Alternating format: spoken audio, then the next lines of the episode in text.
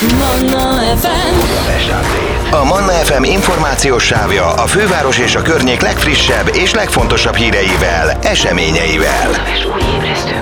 A mikrofonnál István Dániel. A Budapest Update-ben most arról, hogy az advent jegyében ismét lelassulnak Budapest tematikus utcái. Ez az utcák közös adventi összefogása és programsorozata a Slow Christmas. A vonalban itt van velünk Király Gabriela bevásárló utca menedzser. Jó reggelt, Gabriella!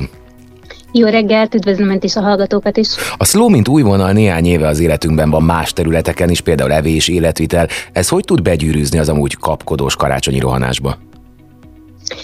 Igazából mi ezt az egész Slow Christmas esemény sorozatot már 2017-ben találtuk ki, tehát picit megelőzve ezeket a slow mozgalmakat, mert azt érzékeltük, hogy igenis szüksége van az embereknek egy kis lelassulásra, az egymásra való odafigyelésre ilyenkor adventkor a stressz helyett.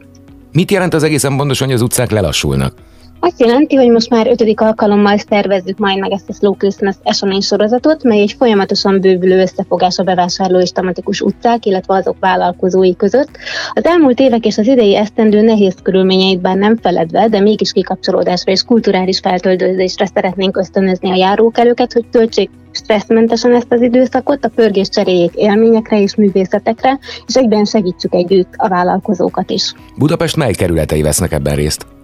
Elsősorban a belváros, tehát így a Falk Artendantic Street, Falk Miksa utca, Bartók Béla Boulevard, Bartók Béla út, Fashion Street, Deák Ferenc utca, Kultúnió, a 7.-6. kerület multikulturális negyede, illetve a Rádai Szóhó Rádai utca. Azt olvastam egyébként a kis közleményben, hogy leginkább a kiállításoké lesz a főszerep idén.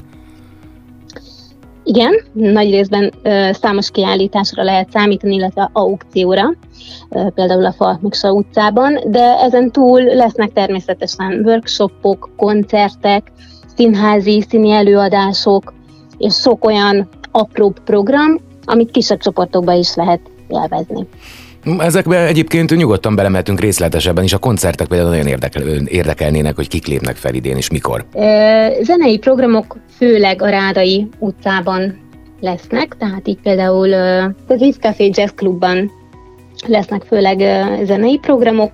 Itt szinte minden napra van egy-egy koncert, mm, akár már egyébként most a héten is, mert hogy ugye a Slow Christmas programok alapvetően november 25 és december 24 között fogják össze, ezeket a programokat, de vannak, amelyek már korábban kezdődnek, és lesz olyan program, ami későbbig tart egészen december 24-e után, sőt januárig ez nem tart.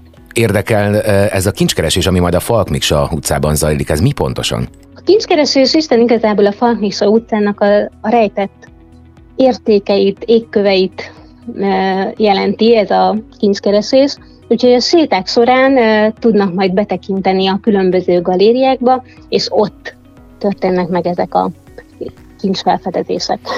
Ugye az ajándék a karácsony velejárója. Nekem itt meglátok egy plüsmackót, akkor rögtön maga a karácsony az év bármely idejében jut eszembe. Most erre is van egy lemek program, ugye? Bárki csinálhat öreg mackot. Mi az, hogy öreg mackó egyáltalán?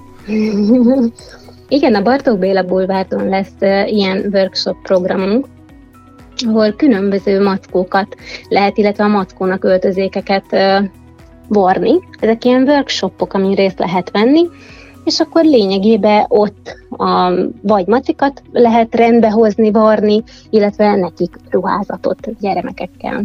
Az ünnepség sorozata sajnos, ha akarjuk, hanem az evésről szól, és ilyenkor már november végén az ember megpróbál helyet csinálni a későbbi karácsonyi falatoknak, viszont attól, hogy Slow Christmasról beszélünk, a sportra is fektetnek hangsúlyt, igaz?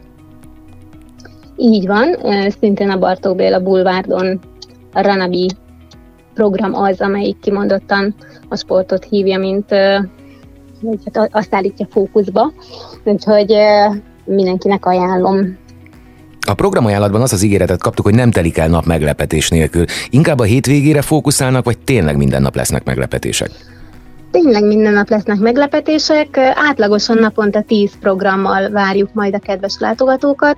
Most egyelőre két helyen találják meg a, a programokat a bevásárlóutca.hu oldalon, az egyik a Per Slow Christmas, ott egy adventi naptárat, napra bontva tudják megtekinteni a programokat, illetve hogyha magán a bevásárlóutca.hu oldalon a programok részre mennek be, ott pedig akár kategóriára rá lehet keresni, magára az eseményre, és úgy lehet böngészni a programok között.